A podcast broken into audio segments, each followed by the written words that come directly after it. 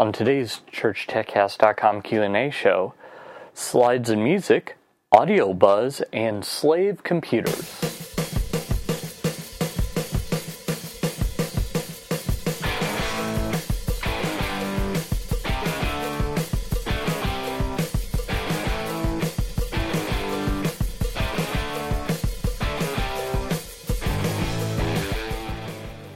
Hi, and welcome again to another episode of the ChurchTechCast.com Q&A show. This is the show where every week I answer your church tech questions.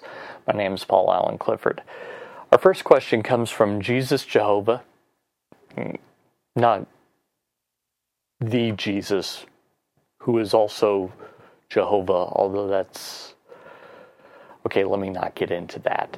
Just a little too much seminary training in my head. Anyway, he asks uh, slideshow and ProPresenter for funeral and music track. And I think what he means is he wants to create a slideshow in ProPresenter that has both images and a music track. So here's what I would do. First off, I would drag all the pictures as foregrounds into a document. I would set up um, a go to next timer five to ten seconds. You know, if you want it particularly slow, you can go longer.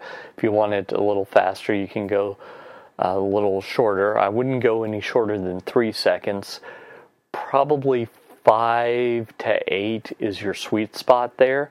Uh, you may or may not want to add a cross dissolve transition to all those, but if you do, do that.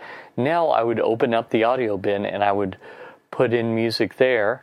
Uh, and make sure each of the tracks is set to play the next track. And then I would just start both of those playing and call it a day. If you wanted to get particularly creative, I do have a video on how to create slideshows using uh, photos for the Mac. iPhoto also did it if you haven't upgraded from that. But, and I've got a video on how to do that, I believe. Yeah, I'm pretty sure I do too many videos. I've done too many. So, anyway, I would check that. That'll give you a little bit better looking slideshow. The family will probably think that you spent hours and hours and hours on it as opposed to just a simple cross dissolve, which that's up to you. So, uh, just decide which is the best and do that. If you do the one from photos or iPhoto, export it as an MP4, bring it into ProPresenter as a foreground video and you're done. So that's a good way to do that. Pastor Hope sent me an email that said, "Greetings. We've watched we've been watching the video on demand on Roku. By the way, I do have a Roku channel, so by all means look for me. Um, and find you very educational. Thank you." Had a couple of negative comments this week had me down, but glad to hear that. Um, maybe you can help with our problem. We've been working on doing live streaming. In our testing, we noticed a major distracting buzz or hum in the audio. What can we do to correct this problem? Okay, first off, we need to find out where the buzz or hum is coming from. There's a few different possibilities. Possibility number one, you've got an unbalanced cable between your sound console and your uh, camera, and it's inducting some radio frequencies that are causing problems. That's possibility number one. Possibility number two, you've got a ground loop. And so, between a couple of different um, pieces of equipment, some of the electricity that should be going to ground is actually backfeeding and giving you a buzz. That's another possibility. Another possibility is it could be the audio channel on the mixing desk. So check to make sure that's good. Uh, it could also be that you've got a hum or a buzz coming in through one of your wireless microphone systems. I would isolate everything and see if I could track it down with headphones. So basically, you just have a lot of troubleshooting to do. Sorry, I wish you know I could say use this magic thing, but really I can't. There is a um, there's a piece of equipment that you can get, and I'm blanking on what it's called. I did the, I used it at a freelance gig, um, but it it basically oh, it's a ground isolation transformer.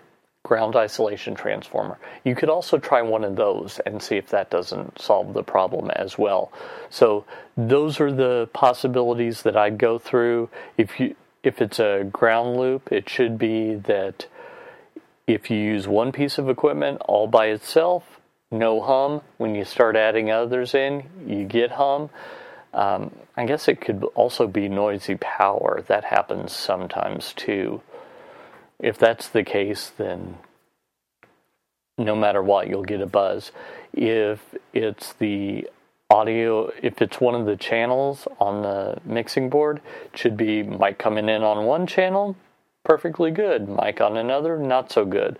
Or um, if you've got a quarter inch jack on the back, normally that's line level, which is roughly approximate to headphone level.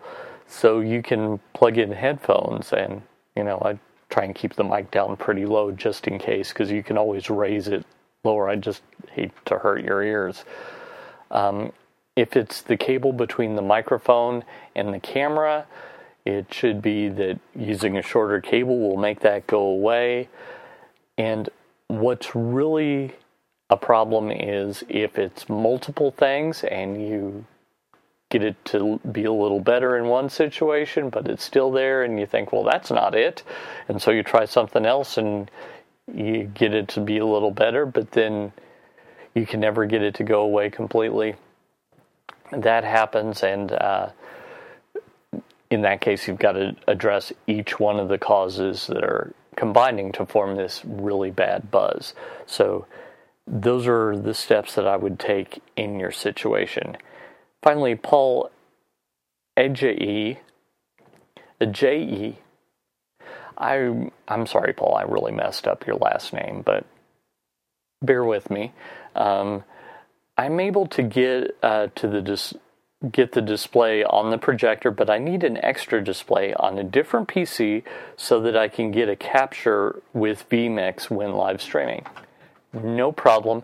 Here's how you do it. You have to have two computers that are running the identical version of ProPresenter and have the master slave module enabled. So basically, the second computer will do whatever the first computer does.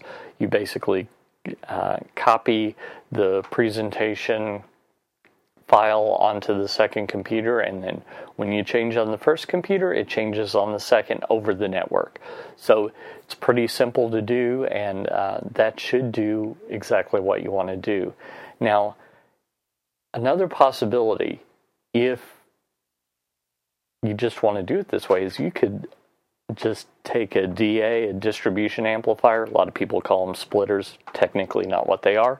You could take a DA and plug that into the output of your computer, split the signal from your projector uh, before it gets to your projector, and then going to the vMix input. It's 11 o'clock.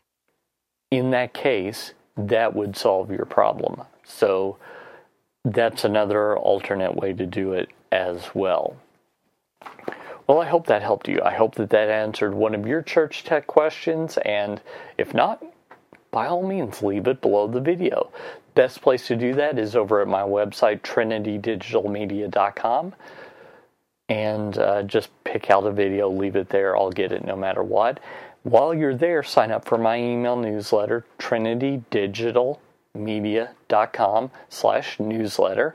And uh, once you do that, you'll get all kinds of news from here at trinitydigitalmedia.com world headquarters, the spare room at my house. And also, you'll get um, some great free tech training resources. I think there are four or five that I send out just almost immediately, so you'll be able to get those. Until next time, this is Paul Alan Clifford with TrinityDigitalMedia.com. Go out and change eternity.